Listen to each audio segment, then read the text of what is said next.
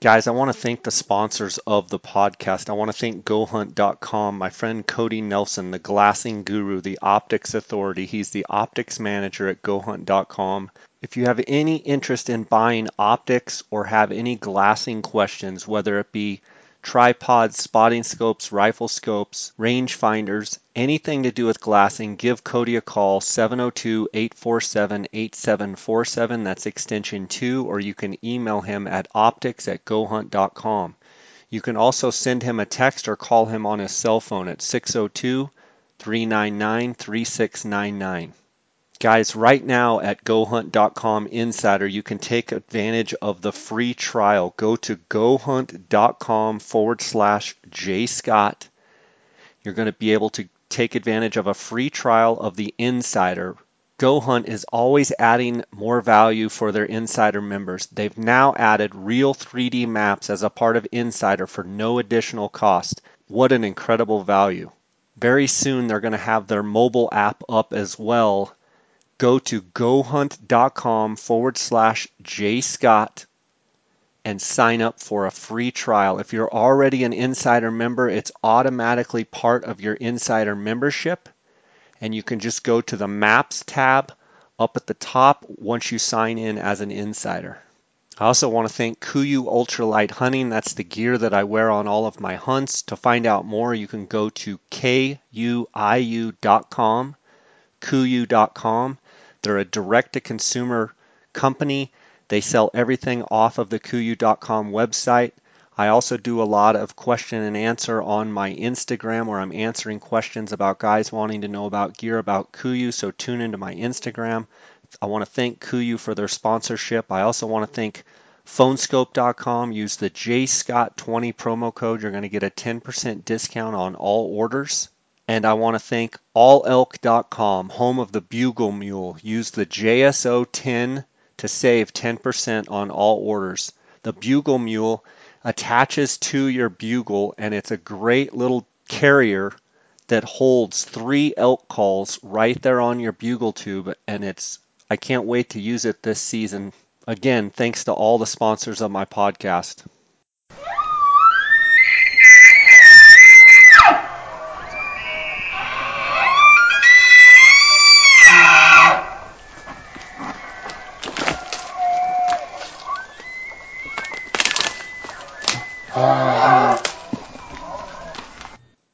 We're going to talk about field judging elk today in this episode, and we're probably not going to be able to cover all of the intricate details of field judging elk, but um, if you do go to jscottoutdoors.com, you go to my website. Um, on the right hand side, if you scroll down, uh, you can actually go down to where it says uh, labels, and if you go down to the F's, for field judging elk, there's actually 35 posts that I've done on field judging elk, and there's a lot of videos, um, there's a lot of pictures, there's a lot of diagrams, and pretty intricate, detailed uh, information on field judging elk. And it's Dad, that's a hold up.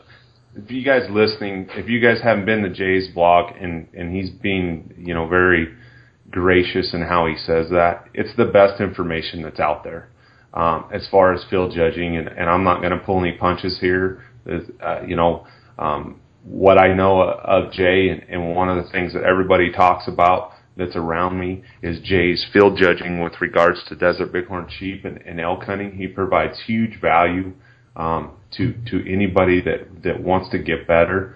That's that's one of the things that have always drawn me to you as a person is is I mean, you got images, you got videos, you got articles that you wrote for Elk Hunter and Western Hunter included in here, but it's it's the total deal, um, and and it really really if you're wanting to get better at field judging and you want to you need to look at pictures, you need to look at video, you need to you know outside of actually doing it and having the experiences uh, of doing it over and over again um, this is the best thing to, to learn for that, that guy that doesn't, you know, get, get an archery elk tag every year and doesn't get time to spend in the woods every year.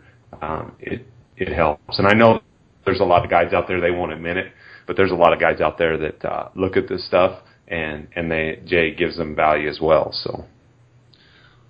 Well, I appreciate that. One of the things, you know, over the years, I, I have received a few negative criticisms of someone that only is about score and only is about the numbers. And my response to a lot of that is, well, you really don't know me. Uh, what you see on my blog as detailed and you know as thorough as I try and be, I'm I'm that same way when I've got my own tag or if I'm guiding. But this field judging and scoring stuff basically stemmed from me wanting to learn and most importantly in all of my hunting and, and guiding I want to be accurate. And I'm not a fan of fish stories. I while I like hearing fish stories, I don't like hearing, you know, this fish was, you know, this big and some guy's arms are as wide as, you know, a 45 inch trout. I I'm one that likes to say no it was really 16. It goes the same way into my hunting with the Coues deer and the mule deer and the sheep and and the elk and such where you know, I want to know what that animal scores so that when I'm trying to evaluate for my own tag or for someone that I'm guiding, I can be as close and as accurate as I can. So, am I a numbers guy? Yes. Do I feel that numbers and scoring is is that why I hunt? Absolutely not. But I don't I'm of the opinion that I want to be as accurate as possible. I don't want to make mistakes. And do I make mistakes? Every day. Do I misjudge animals? All the time. But by, I have learned a lot by providing a lot of these resources and diving into the numbers. When Dara and I are looking at an animal, we go back and forth and bounce back and forth with each other. Um, Dar, my guiding partner, and, you know, sometimes he's right, sometimes I'm right. Sometimes we're both wrong. But I feel like as analytical as you can get, it just makes you better. Absolutely, it does. And it, yeah, I, it, anybody that, uh, uh, you know my thoughts on trophy hunting and admitting that I'm a trophy hunter and that, that this stuff absolutely makes you better and, and, you know, anybody that puts in for an antlered antlered species or a horned species, um, I, I, I think you're a trophy hunter. Um, I don't care how you cut it, how you say it. I'm not talking about the trophy hunter that just cuts the head off and leaves all the meat. I'm talking about you desire antlers, you desire horns. To what degree we can all have arguments on that, but and big ones and big ones. if you have, I always use the analogy: if there's a 30 inch buck mule deer and a two point standing next to each other and you elect to shoot the 30 inch buck, you cannot argue that you're not a trophy hunter. To what degree, we can argue all day long. But regardless of that, we're talking about field judging elk and, and uh, you know, getting better and uh, trying to be as accurately uh, accurate as we can. I think one of the things that you know that I've really learned from you is is in the guiding world is is is making sure you're credible. Um, and it's it's one thing. It's it, it's disappointing when it's your own hunt. Um, if you misjudge an animal, um, not because that's the only thing you hunt for, but just because again you want to be accurate. You it's it's another well, and you're setting a benchmark. It's another that, yes, you know. it's another aspect of the score. It's another thing when you do it for a paying client, somebody that's you know doesn't maybe have the knowledge or the time and and they say, hey, you know, I'd like to kill a 350 or I'd like to kill a 380 or I'd like to kill a 300. Um, you, you want to do right by them. You want you want to make sure you want to feel good that you're doing your job. You know, it's no different than a contractor do, building a house or whatever else. You just want to make sure you do do your job. And one of the things that I found that it seems like you know, and, and we getting a little off topic, but with with with judging and, and a lot of people uh, that that just go, clients or even just hunters out there that talk about 400 inch, 370, 380, 350. They really don't realize, and we're going to get into that about there's only small differences that that really uh, add up to those different type of bulls um, within you know measuring a, a bull. There there really only is small differences, and that you know I've always been like, oh, why you know I don't really have to get my animals scored or whatnot,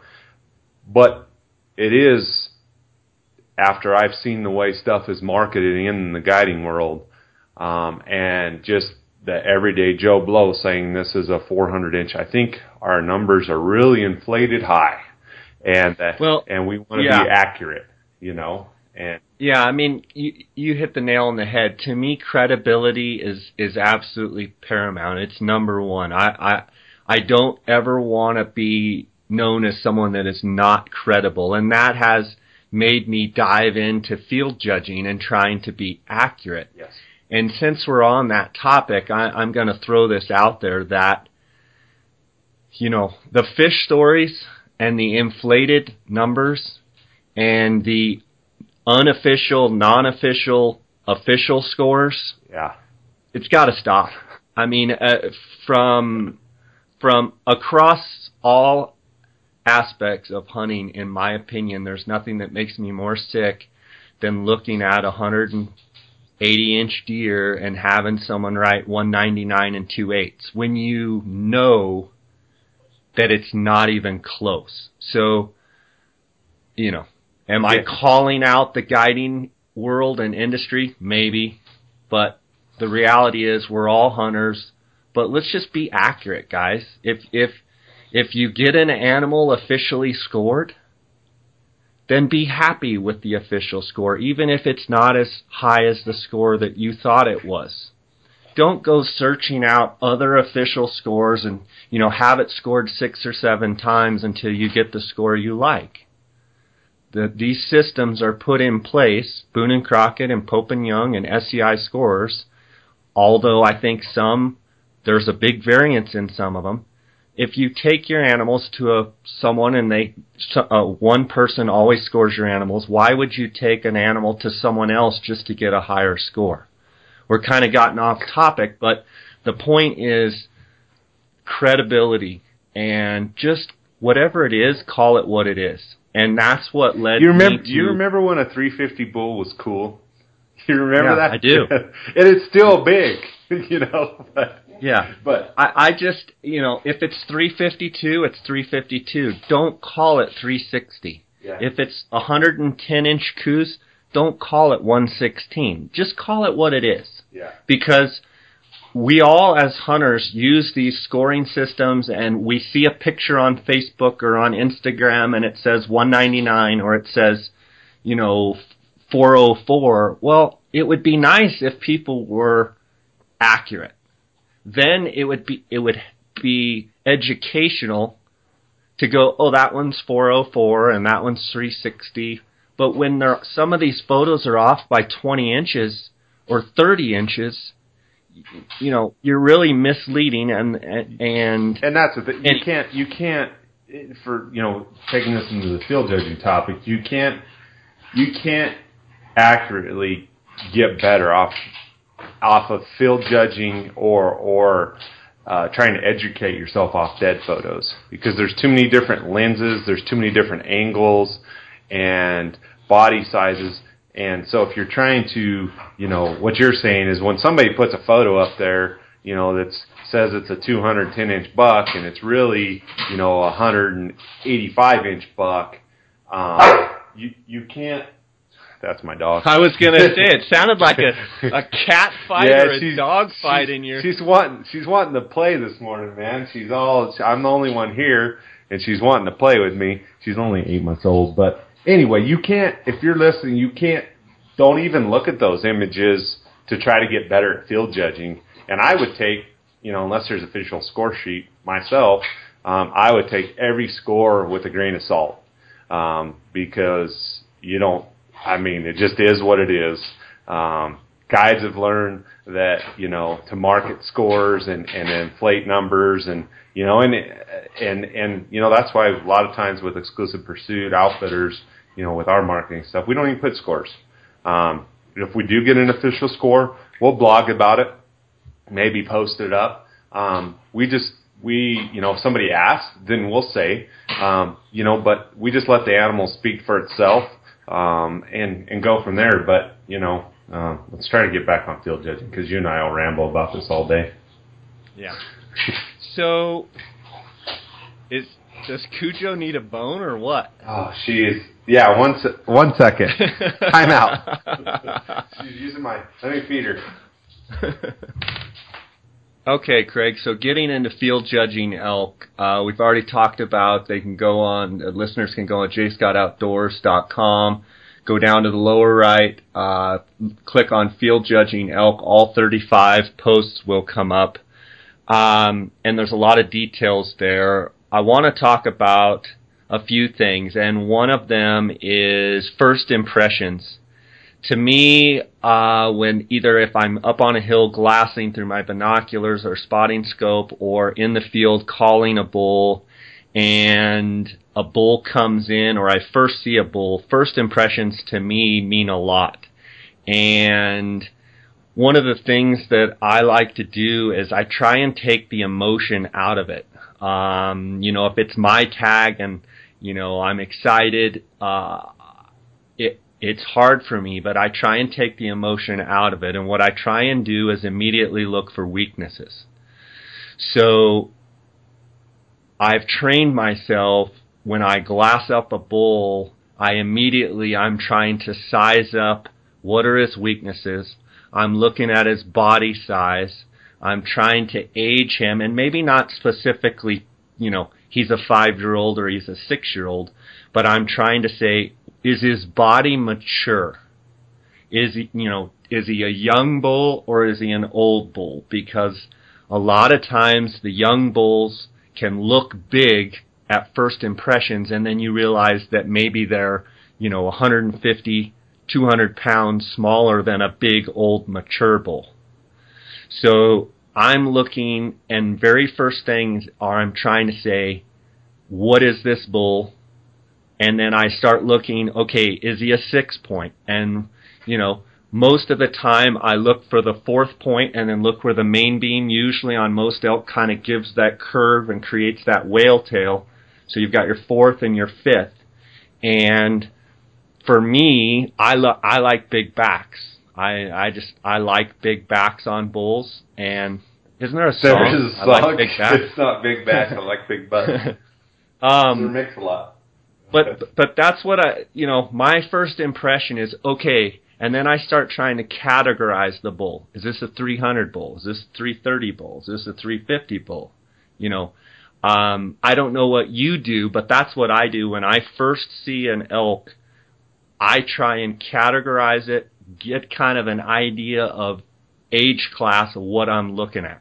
Yeah, I I'm the same way. I I, I try to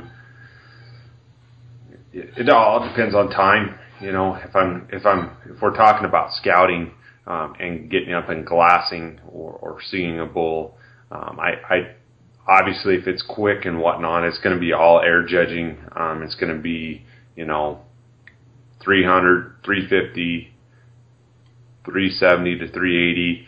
You know, 400. Very rarely do I throw that ever out there.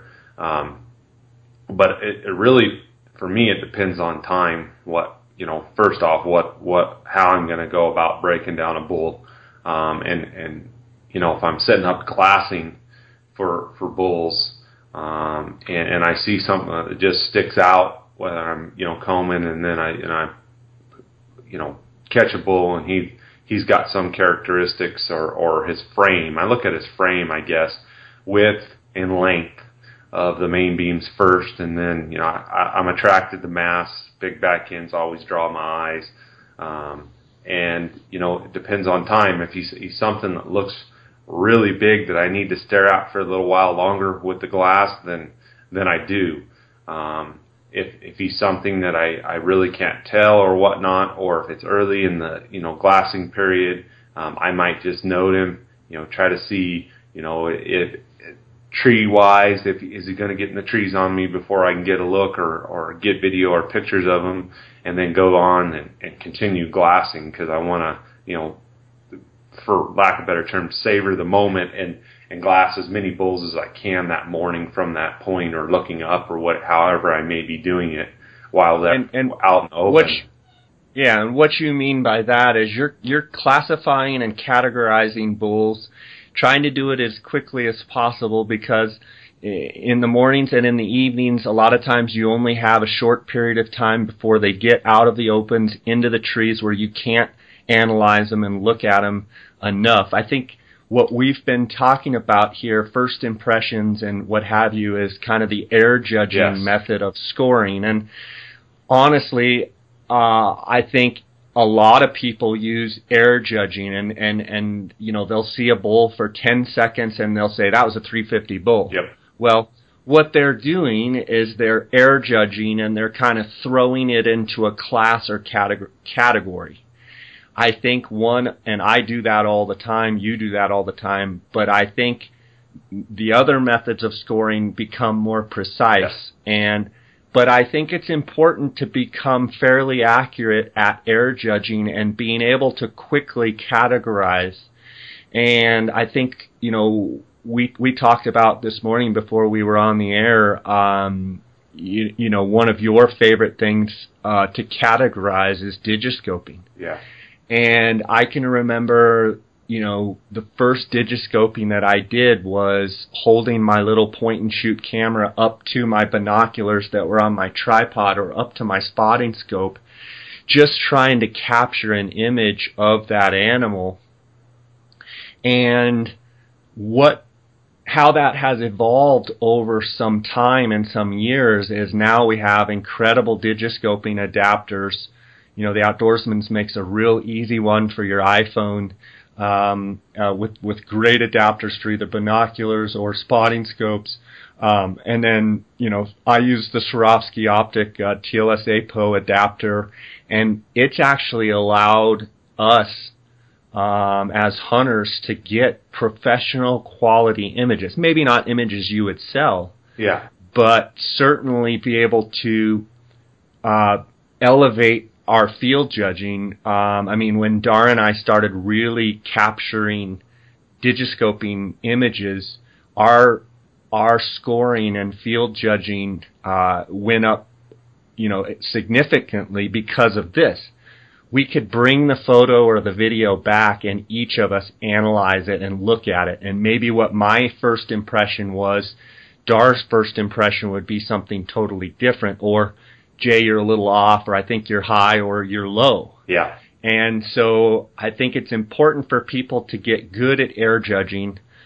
I think it's important for people to categorize bulls, but I think it's also important that um, to come back with a image, a video image, a, a, a photo image, where they can email it to friends of theirs, or even if they just want to look at it themselves, they can go, well, I didn't realize he didn't even have third points, or they're only three inches long.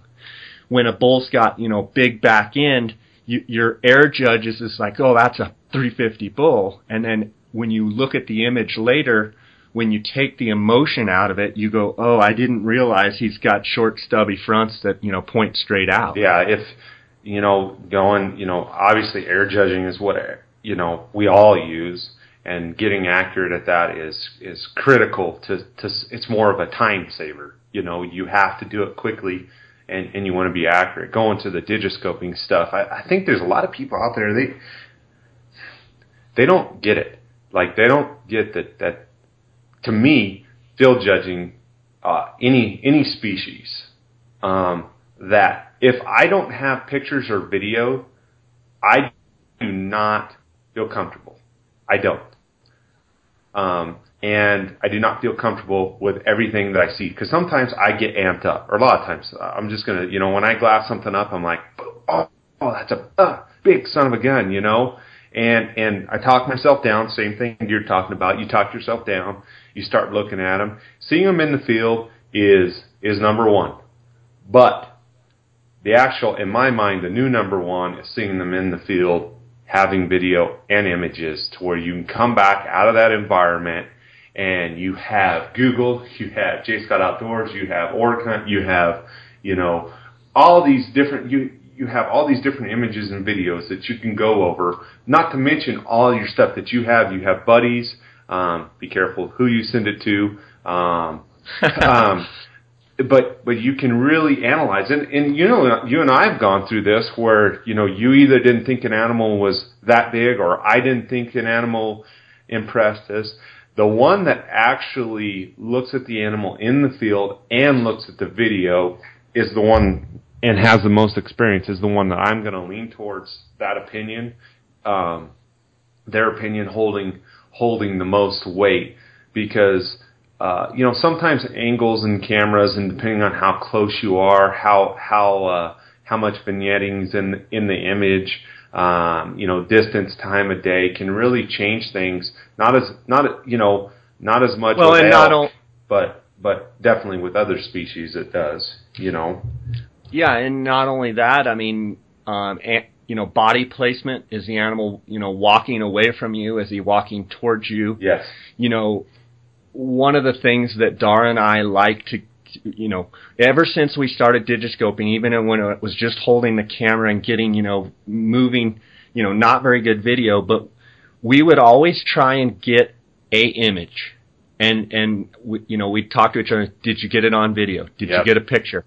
Yes, I did. No, I didn't. I mean, just getting some image so you could re-verify what your error judge, what your initial first impression was, uh, is so important. And I think that's, you know, really, really helped me become a better field judger. And I think another thing that's helped me is I love to score animals, or excuse me, score antlers that I find or I- I'm constantly, I always have, I don't always, during hunting season when I'm in elk camp or whatever, I usually always have a tape in my pocket. Critics would say, oh, you're all about score. No, I'm all about becoming accurate. Yep. And I like to put a tape on, if I come across an antler, I tape it. Yep. Why?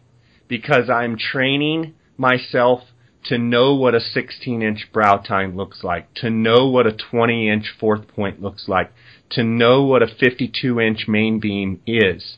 And the more antlers that you can put your hands on and score, the better you will become at field judging. I, I think it's, um, it's, it's a huge part of my success of being accurate and getting better each day at being accurate is, is measuring antlers. I mean, there's there's a lot of people that call out numbers all the time that have they don't even know if a 13 inch G1 is good or if a 23 inch G1 is good.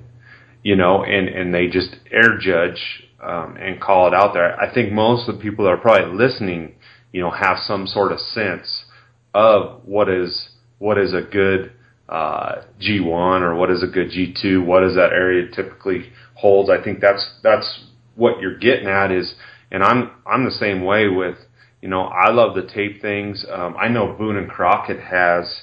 Um, I know they do for antelope. I think they do for elk. They have you know the average in a in a breakdown. They have the average of a of a of a Boone and Crockett entry level animal. Um, what the average time length is or or mass measurements is, and and Yeah, and speaking that's a good basis to start from.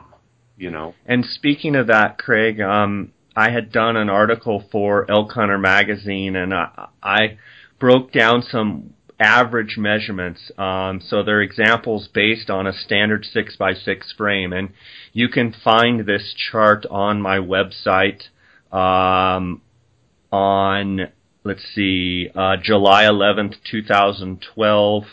Uh, there is a chart, and for for those of you out there listening, this is based on an average six by six frame. A 300 to 310 bull, average inside spread. Now this is just a rough kind of chart, 35 inches. Main beam length per side 45 inches. Mass per side 25 inches. Point length per point 13. Point length per side 65 gives you a total of a 305 bull. A 320 to 330 bull inside spread is 37 inches, main beam length per side is 47, mass per side is 27, point length per point 14 inches, point length per side is 70 inches, total 325 bull. Now, one thing that I need to point out is these are just averages. This is just a chart that you could take with you. And if you're looking at a bull and you're, you've scored some elk antlers and you say, oh, he's got like, you know, 14 inch points, you can look down at your chart and say per point length, 14 inch, he's probably in the 325 range. Well, if he has extra short main beams or extra long main beams or he's heavy or he's, he's, he's, he's thin, maybe it's, you know, one way or another, but this is a good chart to use. And I think by pointing out this chart, one thing I need to mention in my mind, the most important thing when, when finding a high scoring bull is tine length. Mm-hmm. Tine length makes up about 45% of your score. Main beam makes up about 28% of your score, mass 16, and spread is 11. So when I'm field judging an elk and I'm looking for big elk, the first thing that I'm looking for is long points because very rarely can you have a high scoring bull that doesn't have long points. There are a few exceptions to the rule, but long points and long main beams usually equal a big bull. Mm-hmm. People talk about a spread of a mule deer or a spread, you know, spread of an elk. Spread on an elk is not a big percentage of your score. Now, that can be deceiving because you can look at a bull and think he's a 350 bull and, you know, usually a, a, a 350 bull, you know, if you're looking at, at average, you know, spread, you're about 38 inches. But let's say he's a 50 inch bull. That's 12 inches. So you're now looking at a 362 bull. So with, with, with point length, main beam, uh, mass and spread, the one thing I will say is you've got to watch those real wide bulls because – you know, they will have your average point length that, that, you know, for a 350 type bull, but you've got to watch those, those wide, wide, wide bulls because they can actually jump you into a whole nother category before you even know it. Yeah. My wife loves wide bulls. I'm sitting here looking at this bull that Dars hunter killed, um, with speaking of long tines um, I think he went 401 um, gross. It, that's the typical bull, uh, six by six, uh, Tim Allen's bull. Yes, I would. Yes, Tim Allen's bull. And I'm looking at that bull, and I'm just gonna go out, call out air judging right now. I'm looking at that bull, and when I look at this bull, I do not see 401 air judging. I do not see 401 air judging. I don't know how how you. And, and a lot of guys, I think too, I know for me, I like bulls that turn down on their main beams. And those type of bulls, you know, for me personally, you know, it just depends, you know, if I see a bull like that, if he's 380 and there's a bull that's 400 inches, um, it depends on what I want to shoot, what a, but a bull that his beams turned down really hard in the back, it's going to be really hard for me personally to pass, you know, so looking at Tim Allen's bull, um, I look at it just they're judging. And, and, by the way, by the way, that's on the June 11th or July 11th, 2012 post. Uh, for those of you that are listening that want to also log on and check out what Craig's talking about. Go ahead, Craig. Yeah, and, and, and you just look at this bull, and his, his left side turns up, and his right side just is kind of lazy.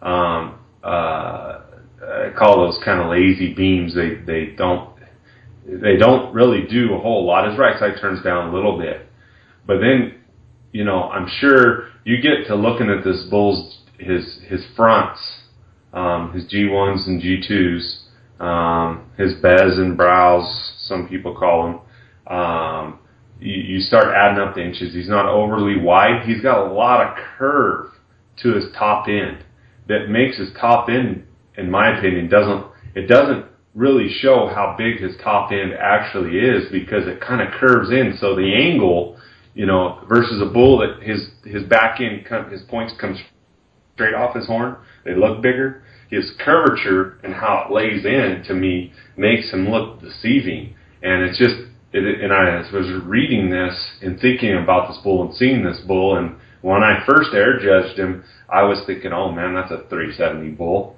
you know, and I it just goes to show you, you know, I was off by by 30, 30 inches, you know. Yeah, and and I think even Dar would say, um, you know, he knew it was a big bull, but one of the things that blew them away was the body size. You Yeah. know, Dar, Dar said it had a giant body, and I think um, when you're making your first impression, you know, body size. If if he's standing in a field with you know five or six other bulls, and he's a he's a Goliath, he's a giant, you know, giant bull.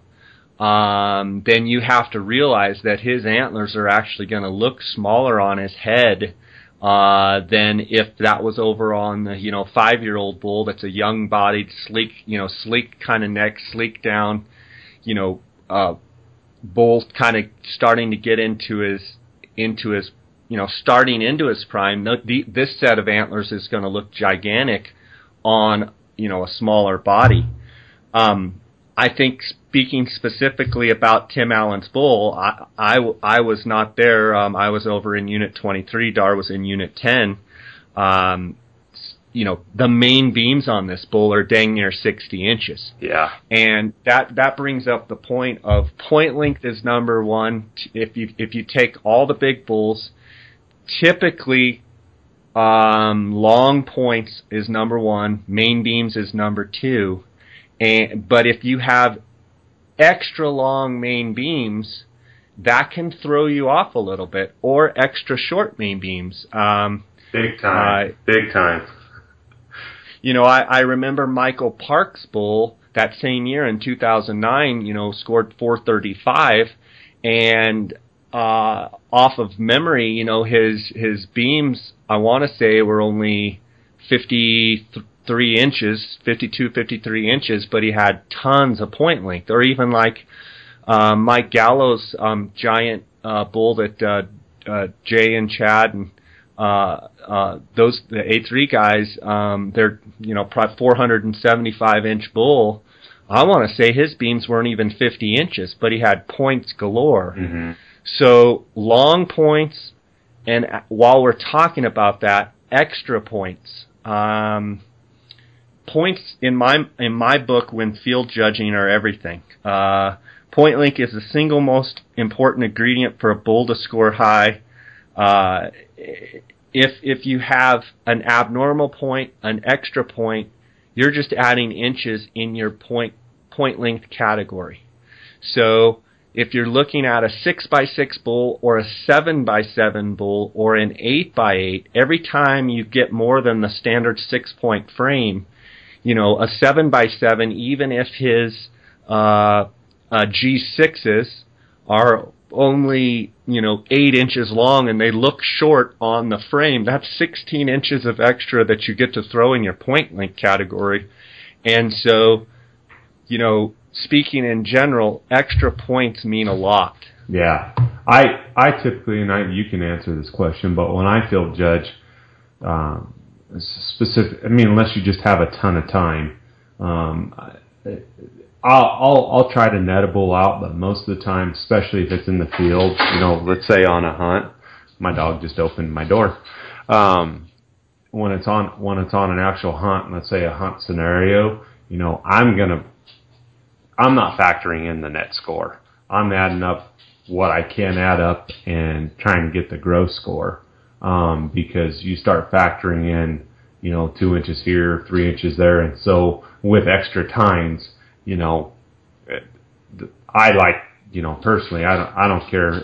Anytime a bull breaks, you know, 380, he's a giant, but if he breaks 400 with extra points, then that's all fine and dandy. It just depends, you know, a lot of times with what the hunter wants as well, but most of the time you don't have the time to actually net a bull up. Would you, in a hunting scenario, would you say that true? I agree. I mean, when you're netting a bull up, that's when you're using your digiscoping photos and images and video to help you break down and and and and estimate the actual measurements of each point. And um, I think we're going to cover, uh, you know, estimating the actual measurements, and then I have a magic number estimating the shortest points uh, uh, tactics, uh, methods that I use to field judge. We're going to cover those in the next uh, field judging episode. Um, but I think it's I, I think it's important to get a good solid gross score, not worry about the net so much Mhm. until you go back and review and analyze uh, your digiscoping photos. Um, Craig, I think I think one thing I want to point out too is that you know Craig and I live in Arizona and we're fortunate to be around a lot of big bulls. But I want the listeners out there that are trying to learn how to field judge and maybe the, their area doesn't have big bulls. They're in a state that, you know, the biggest bull may be 330 inches or 300 inches. You can still learn how to field judge. What you need to do is study and analyze bulls that are killed in your area and know specifically what the average point length, the average mass, the average spread, because across the country, you know, body sizes differ. Um, you know, sometimes in a unit, a six point is a trophy, and, and there's, you know, a lot of four and five points and young bulls, but they just don't get to be six points. So, I, I want to make sure in this series of, of podcasts where we're talking about field judging elk, I don't want you guys to think we're just talking about, you know, giant bulls over, you know, 350 inches. I kind of want to cover it all. Um, but some of these same characteristics and, and things that I'm talking about um, work on a 300 bull or a 400 bull. Yeah, it's just scale. It's just slide the scale down. You know, there's there's uh, no uh, like you were just saying. You know, we're we're blessed to live in Arizona, and you know, I mean, then you go to the Indian reservations, and you know, that's that's like a wildlife park. I mean, just giant bulls on and there, and, and just on the public side, we're blessed. And not not all units in Arizona are the same either. You know, some units in Arizona, 350 is a tank.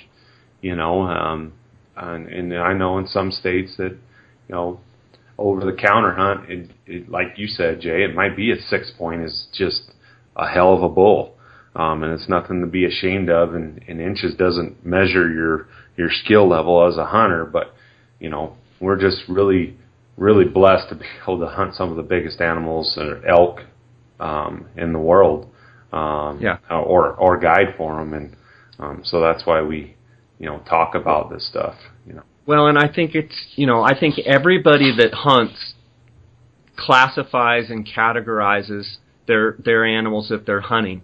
You know, uh, guys that are hunting in states where the, maybe the bulls are smaller. You know, maybe a 350 bull is just the benchmark bull that you know there's only you know a couple a year get shot over 350.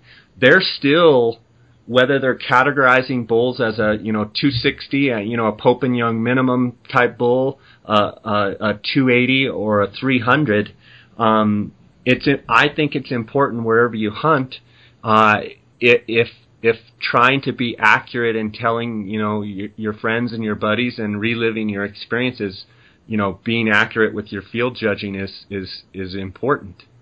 Um, so I think we've covered enough today on this episode. Um, I think we're going to dive in into these uh, future episodes. We'll dive into how to estimate the actual measurements uh, per each point, um, and and talking about point length, talking about main beams, talking about inside spread or mass and inside spread, and we'll go in specifically, and then we will also talk about, um, I have kind of a magic number formula that I use where I automatically plug in a spread, I automatically plug in main beams, and then all I do is add up points, and we'll dive into that uh, in the next episode. Um, Craig, I want to thank you for being on this morning and uh, being with us, and um, look forward to um, diving into the next episode and getting into the details of, of estimating actual measurements. Good. Are you uh, ready to get into the numbers today of uh, field judging elk? Let's go for it, man. Okay, um, in a previous episode, we had talked about air judging and categorizing bulls, uh, digiscoping uh, for better references, and, and being able to break down bulls. Um, today, we're going to talk about several methods of scoring that I use um, and that I've used over the years. And uh, each year try and perfect even more, um, but they've become uh, good uh, tools for me to to lean on. And like we talked about in the prior episode, uh, if you go to jscottoutdoors.com, you go to the right hand column, kind of down, scroll down a ways, uh, you will see uh, field judging elk. And if you click on that, there's like 35 posts that I've done on field judging. And in those posts, there's a lot of uh, video and pictures of bulls where you can actually uh, see uh, the bull running around bugling, and then you'll get my estimated actual measurements. Um, and then on some, you'll get the estimated shortest points. Um, I think, you know, for people out there, I think the magic number or the estimated shortest points method works pretty darn good and pretty darn fast. Um, the one thing I will caution you is when you're just, and in that method, you're basically um, adding up one side of the points and doubling them. The only thing I would tell you is if if you misjudge that by doubling, you're compounding your room for error. So the in my mind, the most accurate uh, method of field judging is estimating actual measurements. So when we're talking about measurements um, to rehearse, you actually remember that there's there's four categories of score in the Boone Crockett scoring system. That's tine length, main beam, mass, and spread. Like we talked about in the prior episode, uh, field judging elk and scoring elk, the most important aspect of a bull's score, percentage wise, is tine length. Second is main beam, third mass, and fourth is spread. So if someone tells you, oh man, that bull was wide, well, that's only part of the story. But if someone comes back and tells you, man, the points on that bull were unbelievable and he had incredible main beams, then that is definitely a bull that you want to go check out.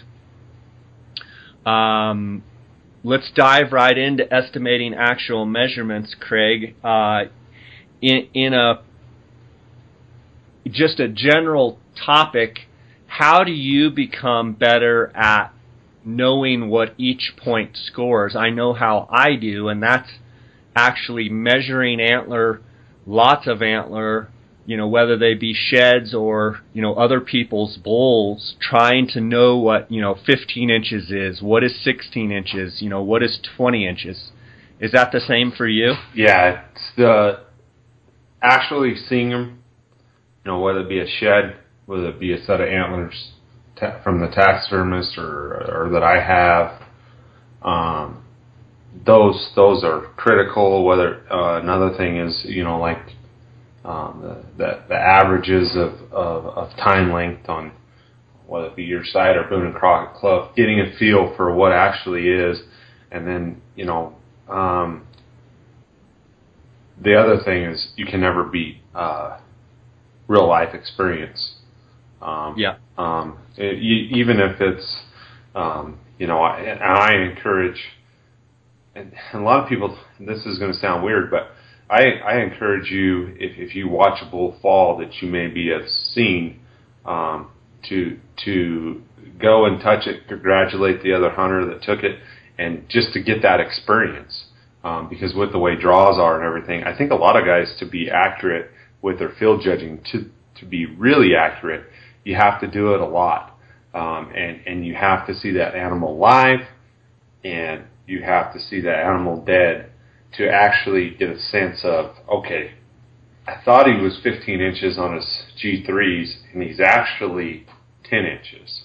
You know, so so those those you know touching horns helps um, looking at horns helps, looking at videos help, but actually the real life experience helps the most. And so any way you can get it, and I know that's kind of a, a weird way of of doing it, but um, you know, I know I'm not, I'm like you. You know, we celebrate. You know, it sucks when somebody kills something and your hunter's not able to get it, or you're not able to kill it, or your family member or friend's not able to kill it. but uh, you know we're all out there hunters, and if you you go up and actually you know offer to give somebody a hand just so you get that you humble yourselves and just so you get that experience of actually touching that bull and seeing what he actually is, then do it. Um, you know, Yeah. I mean, I A- absolutely. Um, so There's nothing like hands-on experience. There- uh, absolutely. there's no, there's nothing that replaces it. Um, that's one thing that I've known. Uh, I, I I've noticed since since you know I've started guiding um, is my uh, field judging s- skill level um, goes up uh, because I'm well, you're forced to. you're, you're, for, you're forced to, and, and also you're able to, you know, with our outfitting deal, you, you know, we're we're a we're a medium sized outfitting outfitter in Arizona. I would consider us, um, and so we have you know four or five guys that may that do hunts for us, um, and you know if if two or three are successful, maybe my guy wasn't successful. Um, I'm still able to put my hands on animals that I probably saw, and and that elevates. Um, you know, it's just like with you and Dar. You know, you're able to go put your hands on something that you actually saw. And the second best thing is having images or video, and then putting your hands on that animal. You Yeah. know, Well, and and I think too, Craig, at, at to a certain point, you have to kind of put yourself out there with your hunting partners or what have you, and say, I think this bull scores this, and this is why I think so. yes, If you don't ever kind of take a stand and force yourself to put a number on it and say, this is the number that I accurately, you know, I'm putting my credibility saying this is what this animal scores, you never get better. What has made me better as as as well as guiding and you know it's one thing for me to be inaccurate on a score of something that I shoot my own, but if someone hires me, I want to be as credible and as accurate as I possibly can. And so it has forced me to, to stand a line and say, I think that bull scores 320 yep, or I think that bull scores 380 and have the skill and backup to be able to say this is why. exactly. Now am I am I right every time? Heck no. yeah, Um, you know, I would say one of my biggest faults is I'm I'm notoriously low. I'll give you an example. Last year, uh, I actually uh, was fortunate to accompany uh, Jason Hairston of KUIU to just go along with them and take pictures and and, and go with him on a hunt in Montana just for fun, and shoot some video and you know just hang out. And we looked in, at a lot of bulls, and Jason, we had an incredible hunt, and um, y- you know, that's the Montana couple- hunt, right? yeah, Montana hunt. There's a couple lessons here. One of which is I just came from Arizona, didn't really ask a lot of questions about Montana, jumped right into bulls bugling and you know chaos and just an awesome hunt. I didn't know that a lot of the Montana bulls, their bodies are big.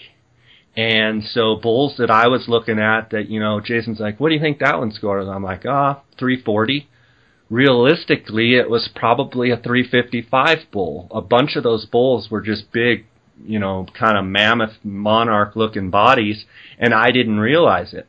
And so one thing you need to know is wherever you're hunting, you kind of need to get a feel for body size of bulls. Are they bigger in this state or smaller in this state? So that's one thing. The other thing is, uh, Jason shot the bull, and it, it was we we might have saw one other bull that was bigger at a long distance, but this was this was one of the biggest bulls we saw, and he shot it, and we you know had it on the ground, and we were taking pictures, and we were field dressing and and skinning and the whole thing, and he's like, "What do you think it'd score?" So here, Craig, I have the bull on the ground.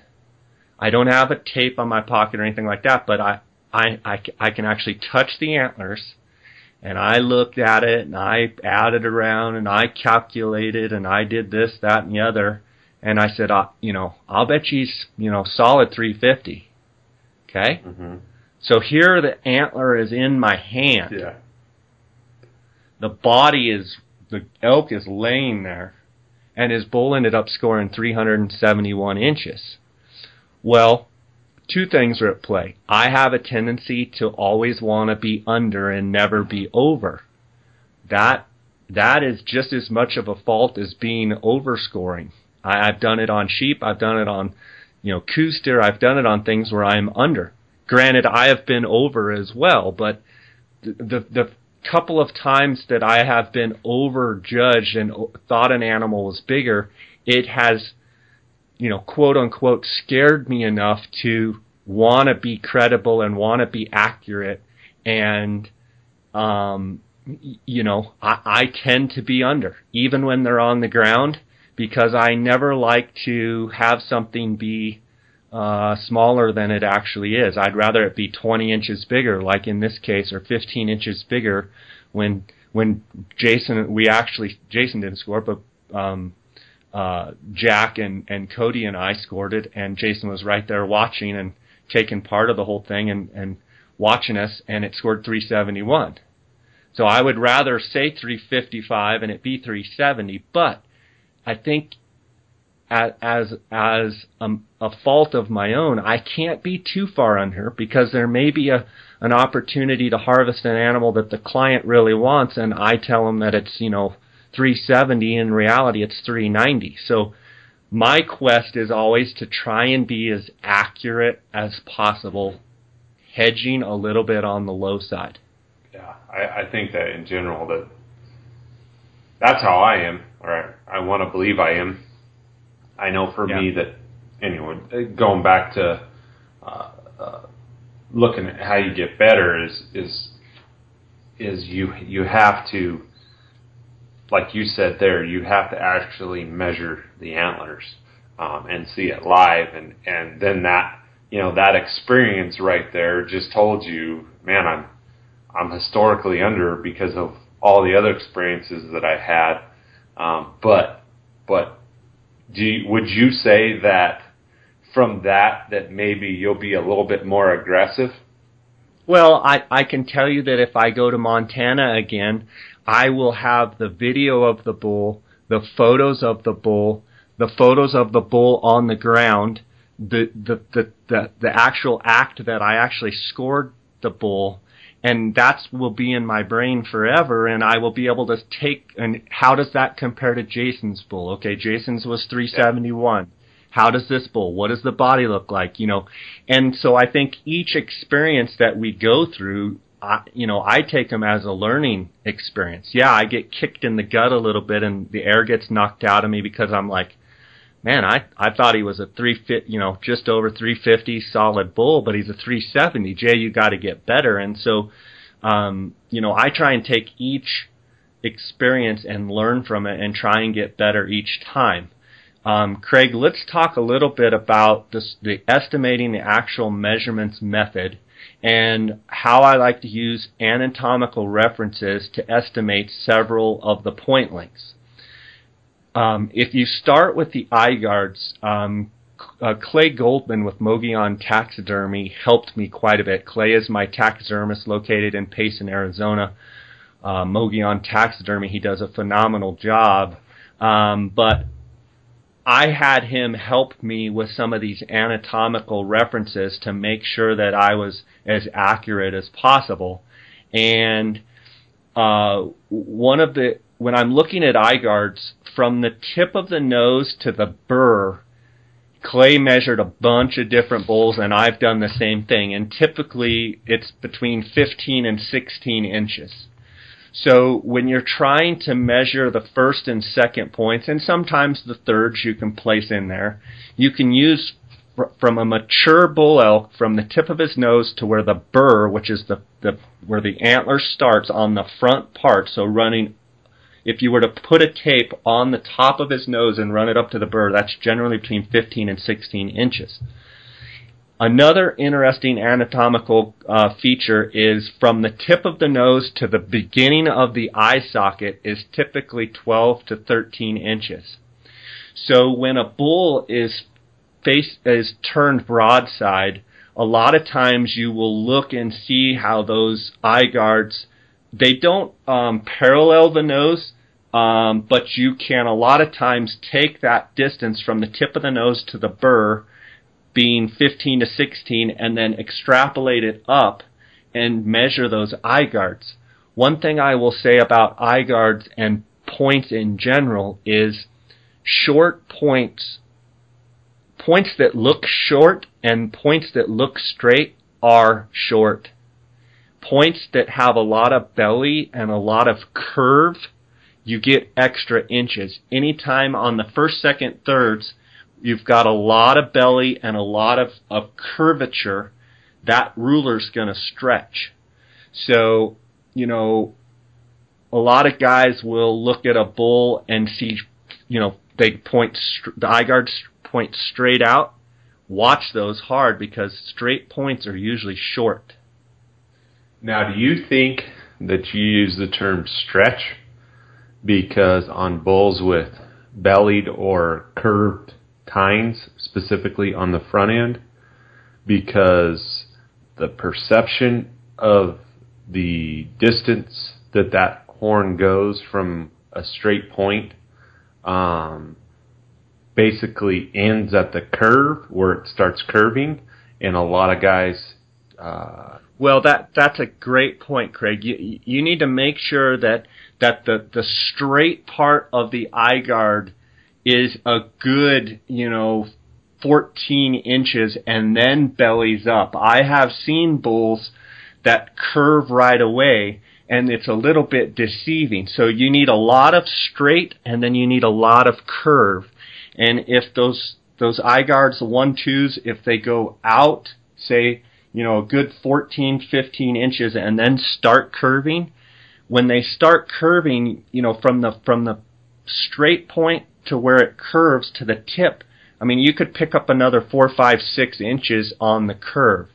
A general rule of thumb is, you know, looking anatomically at uh, from from the nose to the burr 15 16 inches. You want to make sure that you're now this is talking you know Arizona you know 350 plus type bulls. You want to make sure that you're that you have you know over 16 inch eye guards but in general you want to look for extra eye guards do the eye guards fork you know, if you get a six or seven inch fork off an eye guard, that's six or seven inches extra on your on your your uh, your points measurements right there. mm-hmm. Um, another uh, uh, anatomical uh, reference that you can use is um, the distance from the top of the hump of an elk's back. So again, if he's standing broadside um, and straight up the length of his leg, right behind uh, the leg in the crease, you know, right where you would be uh, trying to trying to shoot your, with your broadhead, um, from the bottom of, of, of that crease, so the underbelly to the top of the hump. Uh, and and again, I want to thank Clay for for um, also giving me these measurements and re re solidifying what I think, and it's about 30 inches. So, an interesting thing with that measurement of 30 inches is if you take that uh, measurement when you're trying to measure the fourth points. I like I like when fourth points are, you know, 20 inches long. You can try and when that bull's standing broadside, you can take that when you're looking at that fourth point, take the distance from the tip to where it hits the base of the, the main beam and put that in the hump. And if it is, you know, eight or ten inches shy of the length of that hump, you're, you know, you're looking at a, a 20 inch fourth point. And just just to clarify with with everybody listening and with you, the only way you're able to do uh, these uh, basically measurements from from the body comparing to the horn is to have images or video, correct, Jay? Uh, yeah, I mean, it, this is this is something that that you know I've come up with over time, and I've used other resources that have come up with, and and Dara and I have gone over, and Clay and I have gone over, and you know, trial and error, and actually measuring you know anatomical features and and and keeping track of this. Um, but yes, if if you if you digis- digiscoped your uh, bull and you are able to go back and analytically break down on your computer screen or on your phone or whatever um, you can use some of these anatomical features to help estimate. Yes. Now it's it's just a it's just a it's it's something another tool to use. Exactly. It's not a it's not a pro, you know like I said with the Montana bull, a giant body Throws your you know, scale the, off. the distance may be 33 inches, or a small body it may be 28. So it's just something to use to to uh, calculate and try and get better. Um, another thing you can use with the 30 inches is um, in your when you're measuring your main beams.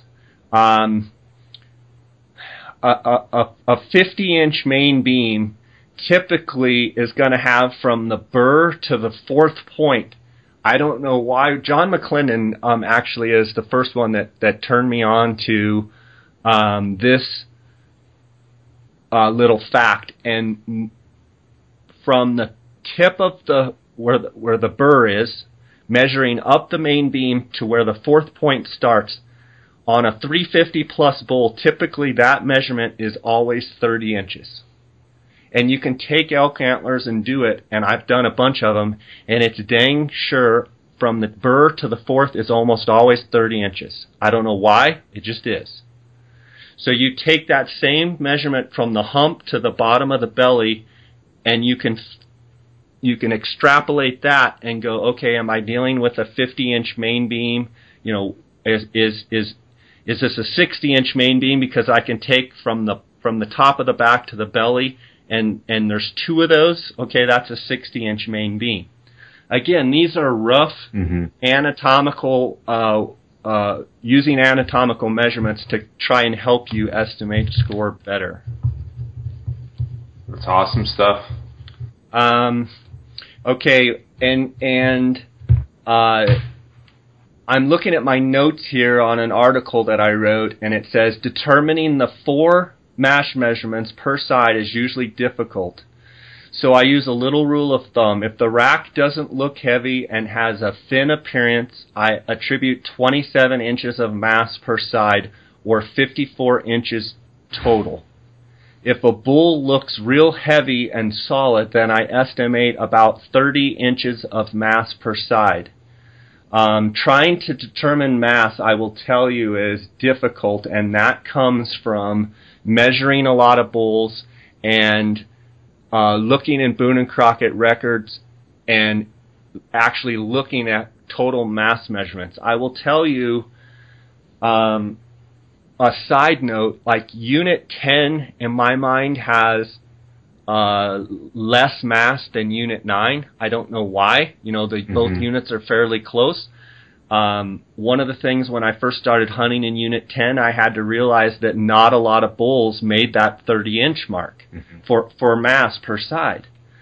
Um, and that is somewhat of an air judge. You know, you look and you go, that bull's heavy. Okay, he may be more towards the 30 inch mark. If that bull looks light, you know, I've seen I've seen 340, 350 bulls with you know 26 inches of mass, 52 inches per side, or, or 52 inches total. Mm-hmm. Um, and you know that can throw off your field judging. So that is where knowing what your animals in your unit, what the average mass is, um, you know, that's where that can really play in and be important. One of the biggest things that I've noticed just with one mass measurement, and I've just grown to learn it over the last, or, or, or I guess learn, uh, over the last three or four years and really paid attention to it.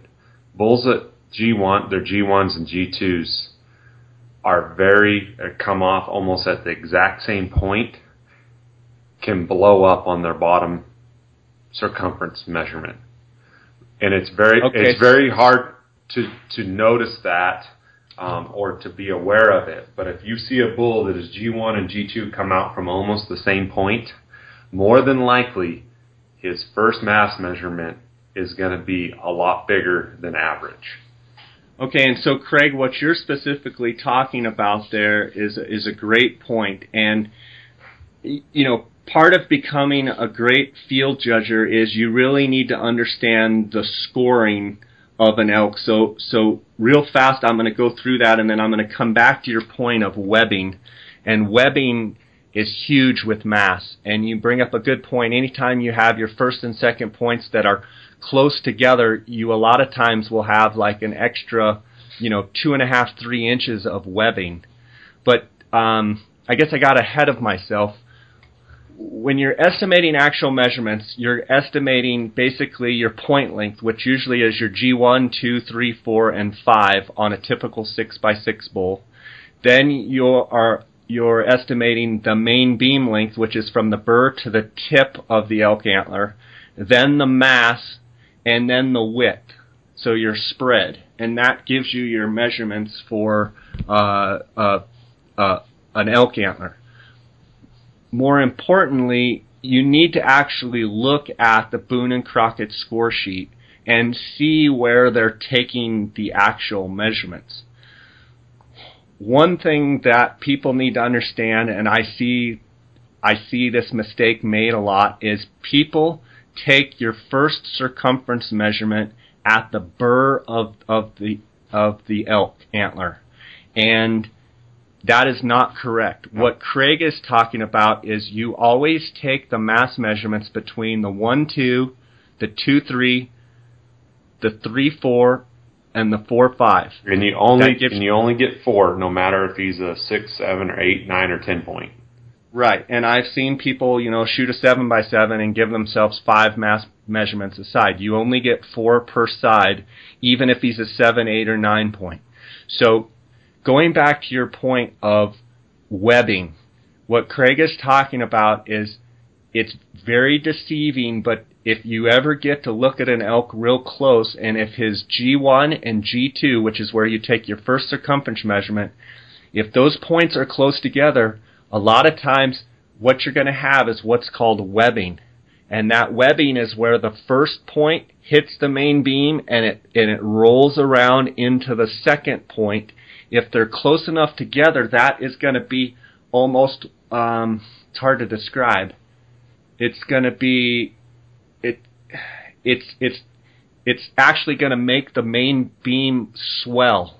So you're not actually measuring like you would around the main beam because they're so close together. You get a swelling or a webbing there, and a lot of times, you know, you can go from having a you know a nine inch uh, a a G1 measurement to having a you know 11 inch G1 measurement just because of the webbing. Mm-hmm. Yeah, no, it, and you can't and that and the reason why I pointed that out is because typically on the other mass measurements, and I've done this, you can see the mass there a lot of times because it's exposed on the curve. You know, you can see it.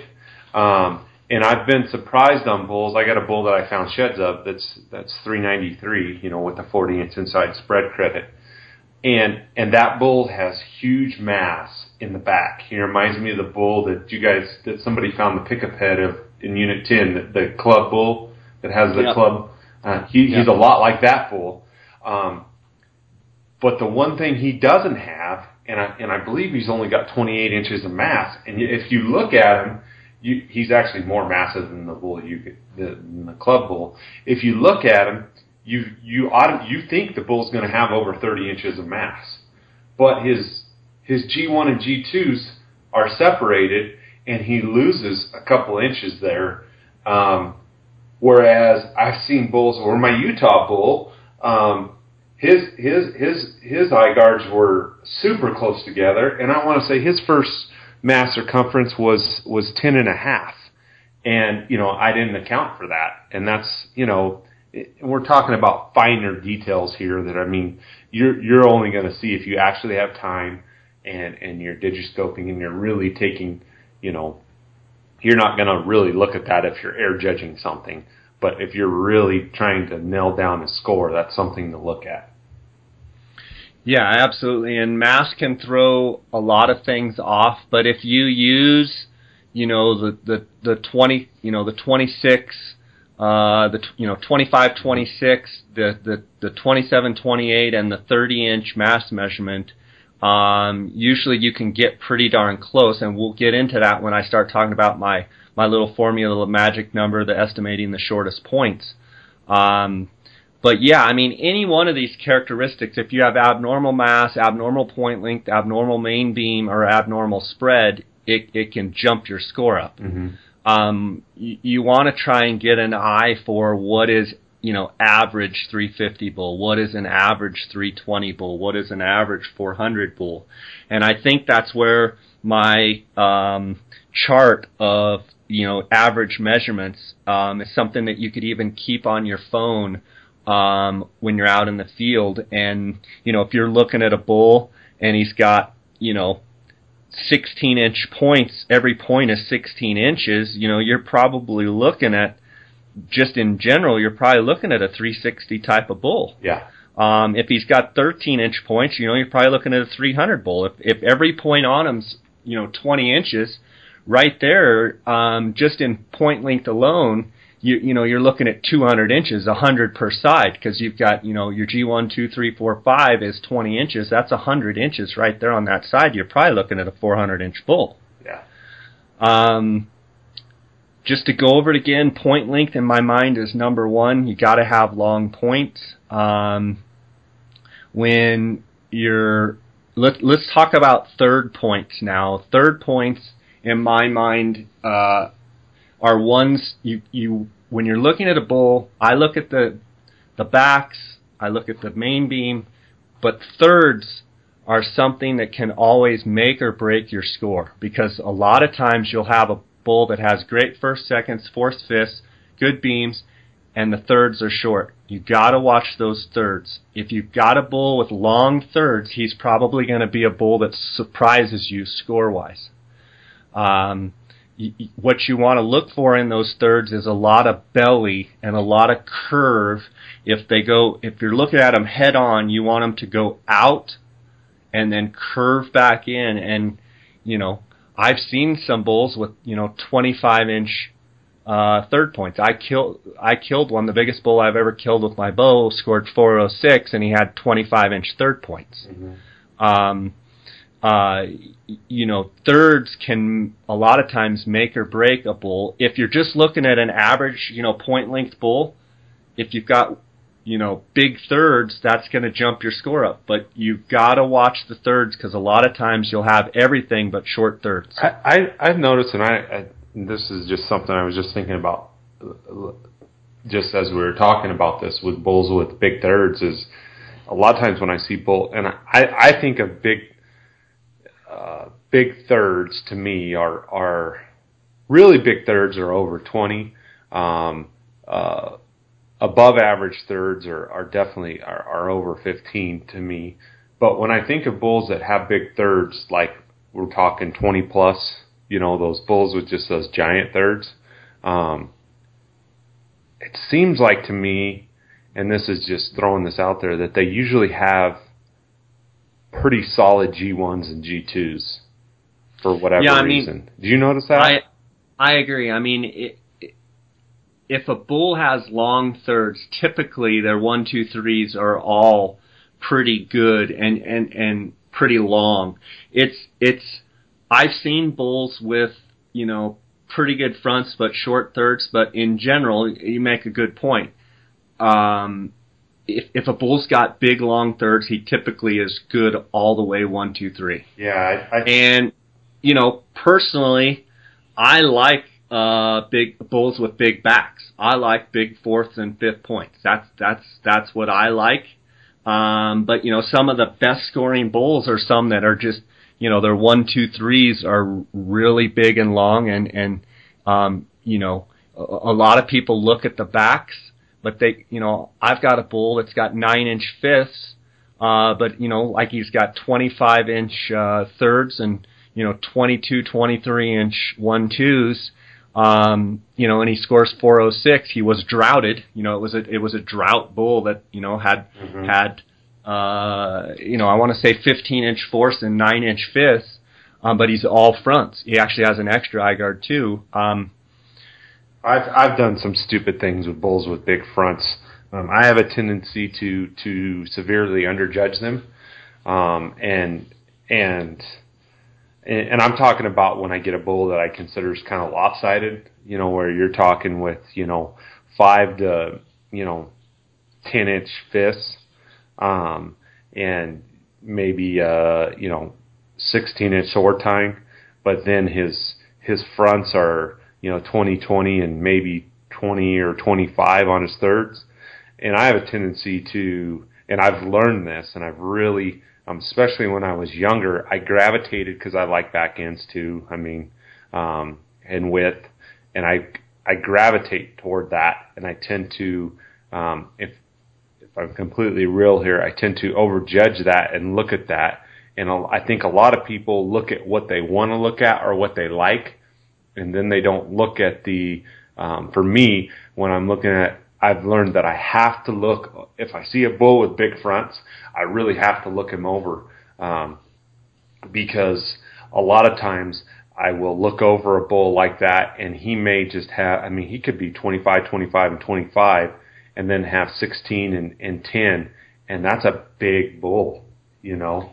Um, yeah, and and I think Craig, you make a great point. I think you know when I'm making my first impressions and looking at a bull, I'm looking for weaknesses, but I'm also on the other hand, I'm looking for something that's abnormal, and it's like, wow, he's got huge fronts, but he peters out in the back. Well, you you have to kind of add all that in together because it's just as if you know he has big backs and short fronts. I mean you take the weaknesses, but you also look at, oh, he's got some abnormal greatness up front, um, that can weigh in just as much as having big giant backs. Yeah, yeah, no, no, definitely. And then in Arizona, when you throw in, you and I, we've been talking about a couple bulls, and and we've shared pictures of the same bull that's got giant fronts and weak backs, and and we're not going to mention any places where he's at, but you know those are the type of bulls in my mind on a good year like this year, they can really round out and and gain some significant inches.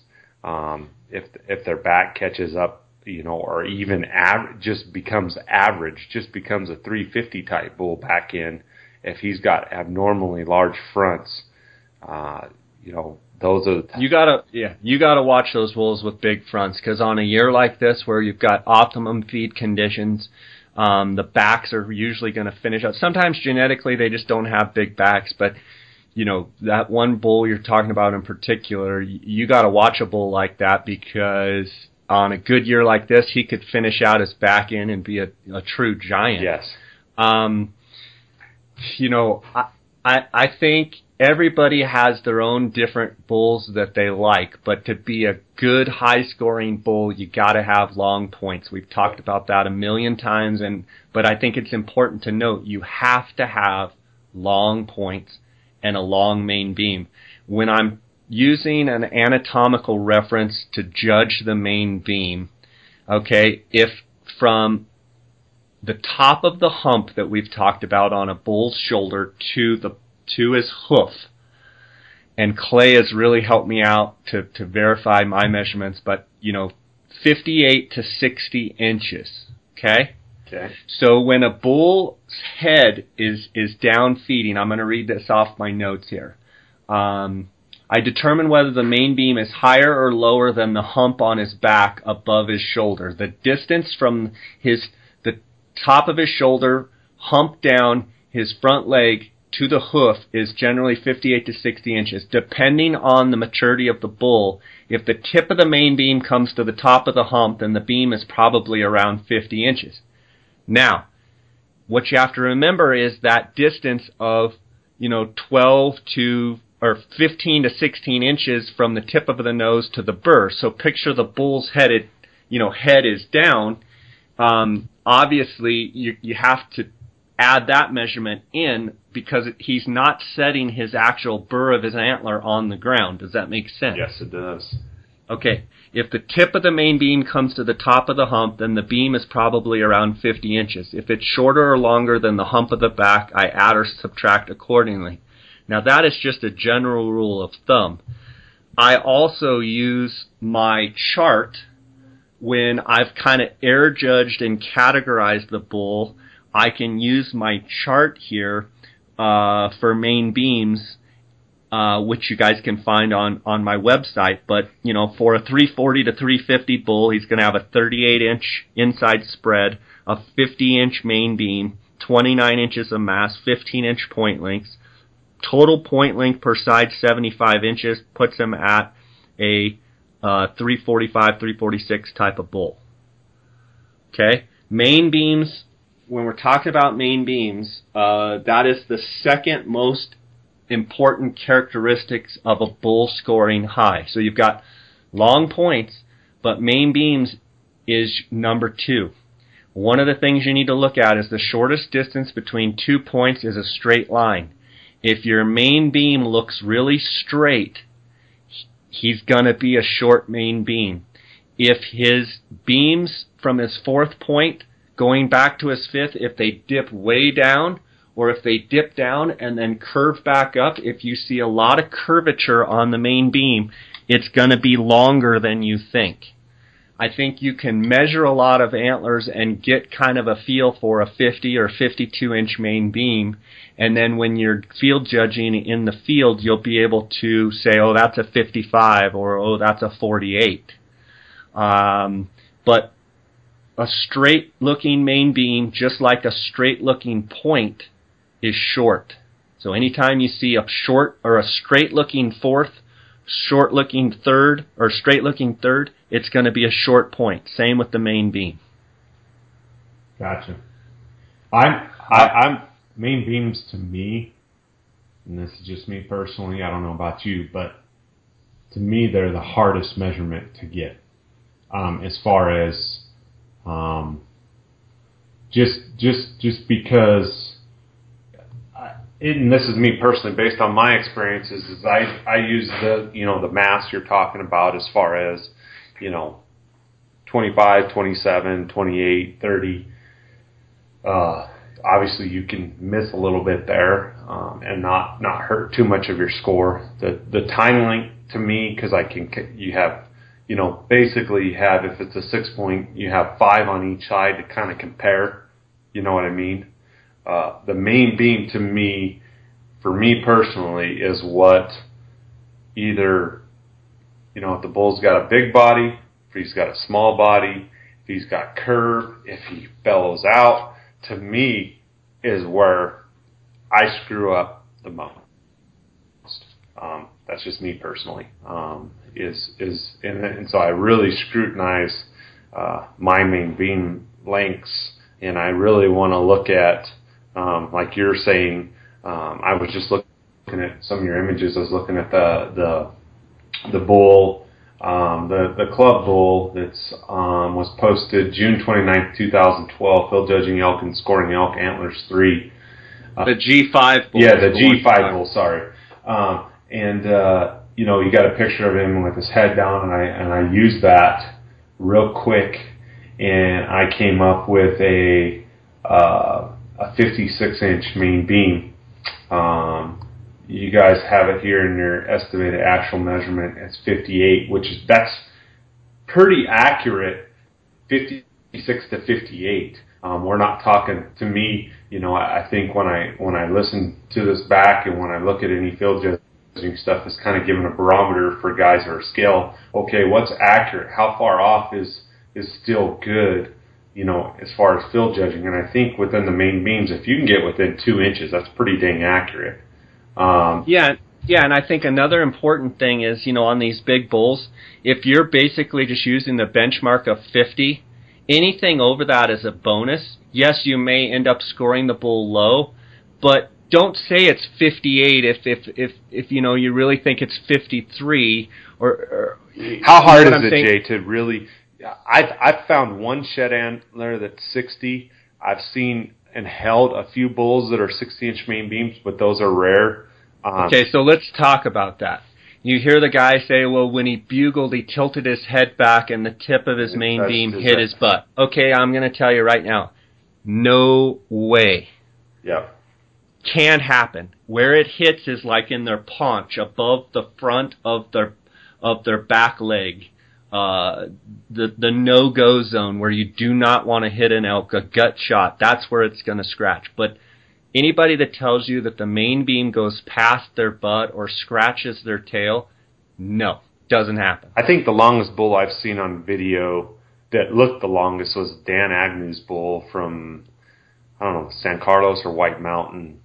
Yeah, that, and those were those were long. That was a beautiful. Yeah, those were like you know I want to say it's like 64. Yeah, I got a bull that's 63. I got shed horns, uh, uh, one side out that's 63, and it is it is abnormally long. I mean, it's just ridiculous, and you just Yeah. see those.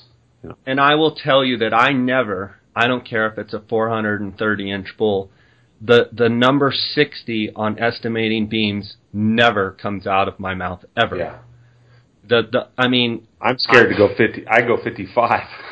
yeah, I mean, so that's a good rule of thumb that, you know, if it's a super long looking main beam, use 55 and if it's a couple inches longer, great. But in all the elk antlers that I've scored, very rarely do they ever get 60 inches and quite honestly, they very rarely get over 56. Uh huh.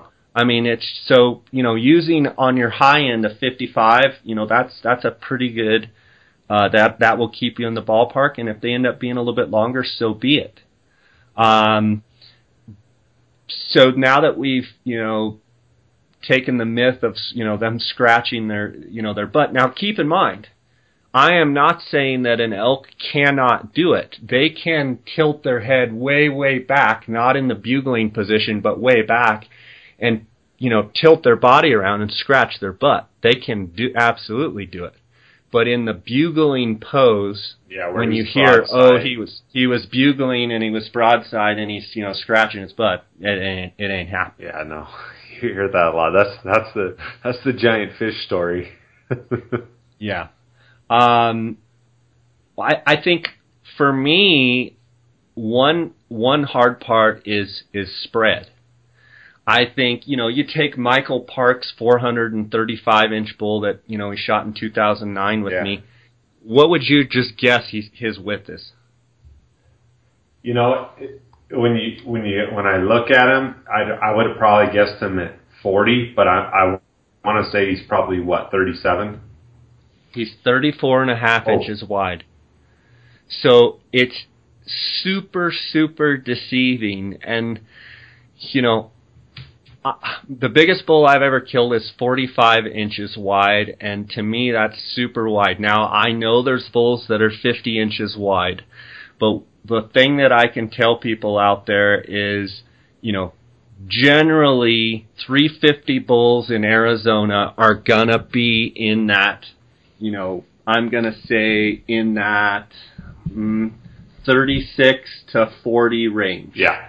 Yep. To me, if a bull, I never, well, I shouldn't say I never. And we're, and we're talking inside the credit. In, inside spread, that's which where you the, get the score from, not the outside or tip right inside inside spread is uh, generally or between the fourth point so uh, say between the fourth or between the fourth and fifth that's generally where you get your spread credit and the inside spread credit is the only thing that matters in the Boone and Crockett scoring system um, anatomically, if a bull is looking at you, I'm going to read off my notes. Um, the last measurement to estimate is inside spread, which is the widest point from the inside of one beam to the inside of the other. I often use two anatomical references. First, the distance from ear tip to ear tip, which is generally 21 to 22 inches, and second, the actual ear length itself, which is seven and a half inches. The only way to really estimate the inside spread of a bull elk is for him to be facing you. When he's facing you, you look at the width of his ears. If you can add one ear's ear length to each side, then you have uh, that should put you at a 37 inch spread. So you've got 22 inches of his ear width, seven and a half on, on each side uh, is 15. That equals 37 inches. So if if you can add an ear length and a half, then the inside spread measures 44 and a half inches. Mhm. Uh, like I said, keep in mind that very few bulls are wider than 45 inches. Yeah. With that being said, you, we always see the anomaly bull that's you know 51 inches wide or some crazy thing, and and those are individual cases that you have to take on a That's a you know ca- case by case basis. That's that's a freak. That bull that I filmed that my cousin missed, that Godzilla bull, um, that that would have been 480, that ended up being 464 and was killed the next year. That bull, I believe he was 45 or 47 inches wide, and that's the widest bull um, I've, I've seen a couple bulls that are close, but I can count on one hand, um, and that's since I was you know living in Arizona, and I will say really really hunting hard since I was about uh, 18 or 19. I'm 35 now. I can count on one hand how many bulls that I thought were 45 inches. Um, when I was younger, I would have probably called them 50, um, just just out of not knowing. But that bull was, I mean, he was 464 inches, and that's how wide he was. Um, I rarely, I, I don't, I, I rarely give a bull over 40 inches inside score credit, um, and and generally it's it's 35 to 37, um, and and that's just what I see a lot of. So. Yeah, and and I'm I'm with you 100%. I'm the same way. Um, you know, very rarely do I give a bull over 40. And, you know, keep in mind, you got a bull like Michael Parks that, like I said, 435, and he's got a 34 and a half inch spread, but he's got point length out the wazoo, you know, so. Um, hey, I battle this subject every time my wife gets an elk tack because all she cares about is spread as long as it's got some long beams and so it's it's a it's a battle when somebody sees you know it's like the 30 inch mule deer you know remember when when when everybody and it is it's totally up to yourself but remember when that was the big that's what big buck contests were based on was width you know? Sure. It was width you know? And, and i'm going to say that you know everybody has different things that they like. Some people like six by six some people like seven by seven. Some people like you know abnormal points, you know, so every, everybody's got their own, but when we're specifically talking uh, about score. trying to be accurate in field judging and score, um, you know, you have to realize that spread is, is, is nothing in, in, in the arena of percentage. Uh, tine length is number one, main beam is two, mass is three, and spread is very last. Um, when I'm doing the, the estimated actual measurements, I actually try and measure up, and that's going usually off of photos and video. I try and score every point. So I'm going to start on the left side. I'm going to do the G1, G2, G3, G4, G5. I'm going to uh, estimate the uh, main beam length. I'm going to estimate the mass. And then I'm going to add up my score. So I'm basically taking every single measurement and adding it up, trying to get the most accurate gross score that I can. Mm-hmm. There's another method that I use, and that's uh, what I call plugging in the magic number or estimating the shortest points. And that is something that I do a lot of times in just trying to get a quick measurement. And I'm going to read off my notes here. Uh, there's a great shortcut for field judging bulls where I use anatomical reference, but instead of trying to estimate each measurement individually, I use a magic number for the main beam length, the mass, and the inside spread. And then I compare the length of the points from one side to the other, estimating the shortest points. This method is not quite as exact as estimating each measurement, but it gets you very close, much easier, and much faster. First, I start with the magic number of 200. For a mature, typical bull elk, that scores around 350 inches. His main beam is usually around 50 inches per side. So that's 100 inches. His mass usually equals 30 inches per side, which is 60 inches and inside spread is usually around 40 inches. So that's 100 plus 60 plus 40, that equals 200. Now I will stop here and, and, and we've already talked that uh, 30 inches of mass is quite a bit, and we've already talked that 40 inches is, you know, a lot of bulls are under that. I'm going to come back to that. Next, I estimate the length of the shortest point for each antler and double it and then add them up. Be careful with this these estimates because whenever you double a measurement, it can make your score go up or down dramatically. Meaning, if you say it's 13 inches and you double it to give it 26 and it's actually four, or it's actually 15, it can be 30. You're off right there on just that point alone by 4 inches. Um, okay, do your best not to overestimate your shortest points. Now add the total length of points to the magic number 200 to get the gross score. Finally, go back to the main beam, mass, and inside spread. Is the main beam really 50 or is it 53? Add or subtract accordingly. Is the mass heavy or light? How does it compare to 30 inches per side? Add or subtract accordingly. Is the bull really 40 inches or is he 36? Add or subtract accordingly. If you think those measurements deviate from the magic number, just add or, add or subtract. So when I'm looking at a 350, 360 type of, when I've already air judged and categorized this bull, the first thing I do is add up his, his five points and double it. Add it to my, uh, add it to my magic number and I've got my score.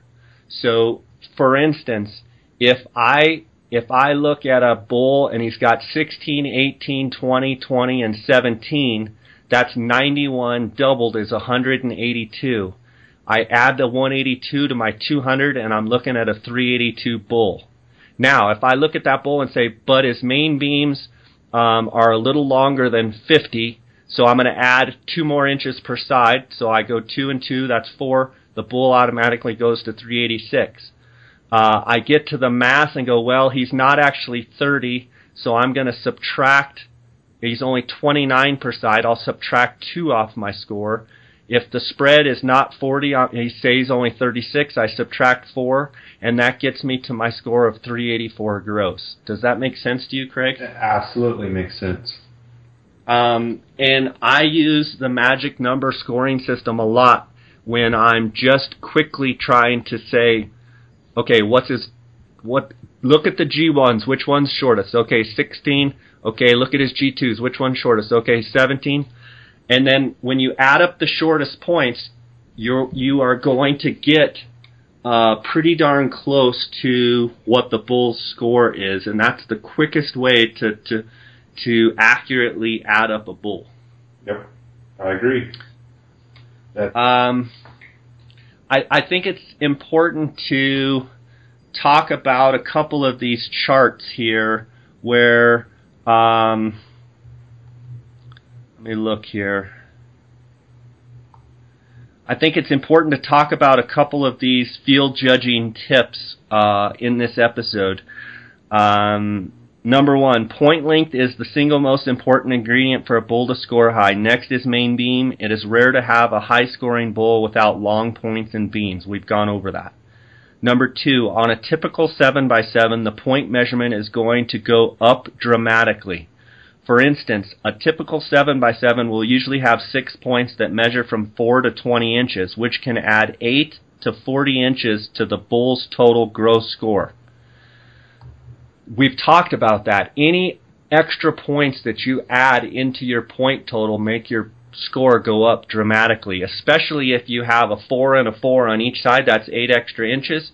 If, if, if each extra is 10 inches, that's 20 extra points so you could be looking at a bull that looks like a 350 mainframe bull, and he's 370 because he's got two extra 10 inch points. Yep. Um, another thing to note, like Craig says, on a 7x7, you don't receive any extra mass measurements. The only mass measurements are between the first second, second third, third fourth, and fourth fifth. And that uh, measurement is the smallest circumference measurement in that area. So between the first and second, the smallest area, second, third, the smallest area. A lot of I see guys score and they go to the biggest. You go to the smallest. Um, look look for any weaknesses or broken missing points as they can affect the score dramatically. We didn't talk about broken points, but one of the things when I'm when I'm air judging and my first impressions is I'm looking for weaknesses. I'm looking for broken points. Because if you have a broken third that's broken at the bait at the at the main beam and the other side is 18 inches, well you're going to lose 18 whole inches on that other side. So broken points, abnormal extra points are huge, but broken points are just as huge on the downside. And we get a lot of them in Arizona. Ton ton of broken points, especially on the early rifle on the last Yeah, I week mean- of the archery.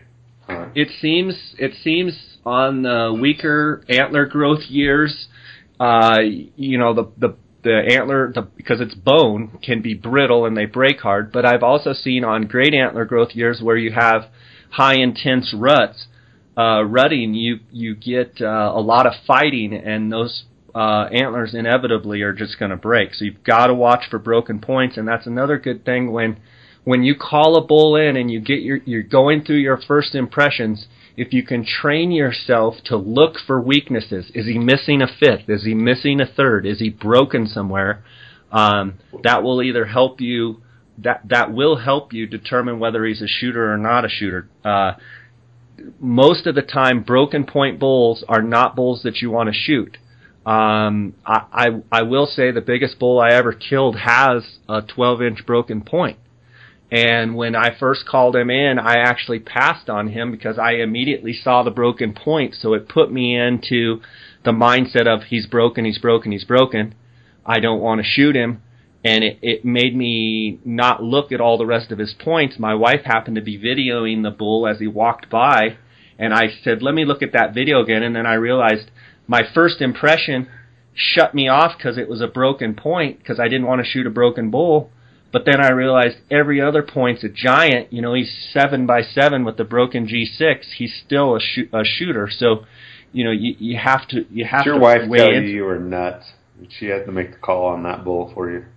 She she uh she tells me I'm nuts a lot. So, um, okay, use anatomical references to judge um, measurements. Uh, count the number of points on each side because if something looks odd, it usually is. Uh, the main beam length from burr to fourth point is usually around 30 inches, so compare that length to, of the main beam from the fourth point to the tip of the main beam. If it looks about half as long, then in the, t- the length is closer to 45 inches. If it looks equally as long, then it might be pushing 60 inches. Uh, number seven, main beams are rarely 60 inches or more. Inside spread are rarely over 45, and mass is rarely over 32.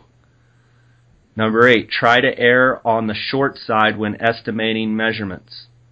Um, it's real easy to, to, to think they're longer than they are, and when you start, you know, given an 18 inch G1 and it's really 15, and you extrapolate that number, you know, two, three, four, five up up the side, and you're off on the first one, you can get way off quick. Um, look for good spacing between the points. I think this one is huge. When you're looking at the main beam, a bull, if if it, if his points are all real compact and tight together on the actual spacing of the main beam, that's a good indication that your beam is going to be short. I think it's important to look for those bulls that have a good distance between their second and their third, their third and their fourth, and their fourth and their fifth. Because, and, and, and especially those bulls that have a good distance between third and fourth and fourth and fifth. If you can get good distance on those two measurements, you're typically going to have a lot longer main beam. If points look close together, the beams are probably not as long as you think. That's the end of number 9 and number 10. If a beam or point looks straight, then it will be shorter than you think. Look for lots of belly or curve in the points and the main beam. Curve means greater length. I think we talked about that, but you know, going back, anytime a bull's looking at you and it goes, you know, say as thirds, seconds or thirds, they go out and then they go up, um, you're you're going to be looking at a long point. So I think I think curves too, as well as on the main beams. When those bulls, I think bulls have longer main beams than what you think on bulls that flare out excessively in the back, where they it's a it's a curve, but it's not a curve against your your your kind of the parallel lines of how you see the beam structure. But if you look at a bull from the front and he's got a lot of flare out in the back, um, you guys have a picture of a bull, and I'm just scrolling through the website here. I think Dar videoed this bull in water.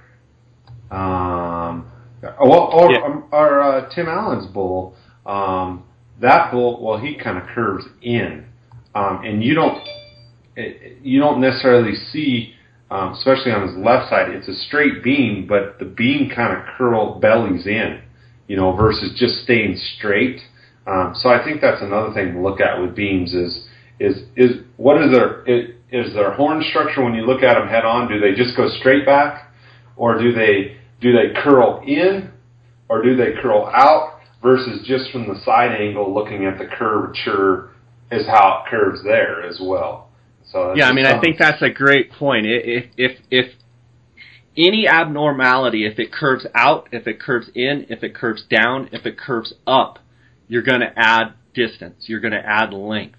If it just is a real pretty looking beam that just goes back, it's probably not as long as you think. But in points or in the main beam, anything that's abnormal, that's bending out, bending down, bending up, a lot of times you're going to get longer. Now I will say, when after the fifth points, when a beam tips up, I found those tipped up beams to be shorter than bulls that tip way down. So sometimes you've got to watch that bend up because it can be deceiving to me. Bending up in the back to me sometimes is shorter than bending either normal or or down. Down is best and out down and out is is is best. You get a lot of flare and that's where you get inches. So, um, Craig, do you think there's anything there that we did not cover um, I mean, we could go on and on. I think extra points, non-typical bulls, um, you know, extra thirds, extra fourths, you know, split brow tines. Uh, those are all things to be looking for to add inches to your score. I th- I, th- I guess you know I think we pretty much covered it. I think the thing is that I always catch myself, and, and for you guys that are listening, is is what what system are you going to use and when are you going to be able to use it? Um, just just speaking out loud for myself is if you want to be as accurately field judge as accurate as possible, the best way is to be able to video and bull, see them in the field and out of the field. Um, trail cameras are pictures are awesome, but I think there's something to seeing the bull live as well. It kind of completes a 360, uh, if you will, uh, perspective of that entire animal. Um, a lot of situations that you're going to be in as far as hunting type situations, especially if you're archery hunting and, and you haven't located the bull that you want to hunt, um, you know, hand to hand type, for lack of better terms, combat, so to speak, you're going to have to air judge a bull um, uh, and make a split second decision. Um, and that's going to take some experience and and you know there's always those bulls that just absolutely floor you. But you know count the number of points real quick. Look at width. Look at main beam length. Really really look at like you were saying jay and stressing really look at tine length. Don't just get caught up on the width. And uh, you really have to look at tine length um, right away. So. Yeah and and with tine length being the number one most important thing in, in, in a high scoring bull, it, it's it's everything. And so you're missing points. That's a huge deduct. You you got to really watch that. Um, I will say the biggest bulls I've ever seen. Most of the time, they're pretty impressive and and wowing. Uh, you know, uh, handfuls of bulls that I've you know shot over 400 or seen or guided over 400 most of the time from the initial impression and look, they look they look giant. They look huge. There's everything about them is big. Um, so you know, just the air judge and, and, and first impressions is huge, but it's kind of like a big brown trout. I mean, they, they the big ones look big. You know, the elk elk the big elk look big if he if if you look at him go, well, he's probably not a giant. Yeah. You probably need to keep looking, depending on what tag you have or what have you. But speaking, you know, Arizona, where the biggest of big, um, if you're going after a giant, uh, they've got to look huge. Every there can't be any angle. I've never seen a 400 bull that's got an angle that you're like, eh, I don't think he's that big they all look big at every angle. Every 400 inch bull looks giant. Yeah, no, and that's another thing too is when you're looking when you're judging off pictures. If you got a camera picture or if you got a digital picture, um, I, don't get focused on just the the pictures where he looked big, or your marketing pictures, or the pictures you're going to share with all your buddies, and say, "I found a big one." You need to really analyze every angle, rear, front, Well- side, and quarter. You know, I think that's a great point. I think you know we get caught up in you know getting the best angle and going sending that to your buddies. Send the worst angle to your buddies first. yes, then send the best angles. Now, I will talk a little bit about photos and video. Dara and I feel, uh, you know, feel very strongly that video is way better than photos. Yes. Photos can be very deceiving. Video catches all angles, catches movement, brings in anatomical features, brings in body size. Video is king because you see all the different flares and angles and um, you know, pictures can be super deceiving. So, um, learn to to judge off of photos and learn to judge off of video and know that there's a difference. Yep, big time. I would agree with that 100%. That you know, uh, you can you can pull frames off of a off of any animal and make him look bigger than what he is. But if you get that that that perspective, you know, as, that video, um, those, those weak spots will show up. You know. Yeah, that um, Craig, I I want to thank you for being on and going through this and the other episode on field judging elk. Uh, we're going to be doing some field judging sheep and Coues deer and mule deer and and uh, I've actually already recorded a field judging antelope uh, episode with you and your partner Lee Murphy with Exclusive Pursuits Outfitters. And I want to let the listeners know if they have any questions at all, feel free to email me at jscottoutdoors at gmail.com. And if you want to send me photos, uh, I, uh, all summer long, I get people emailing me trail camera photos, asking me what they think bulls score. I'm happy to give you my my estimate. Um, so feel free to do that. Uh, want to encourage you guys to uh, try and up your game and trying to learn as much as you can about field judging whatever animal you're hunting um, and to try and push yourself and stretch yourself to become a to me field judging is becoming a better hunter. I believe that field judging is a skill.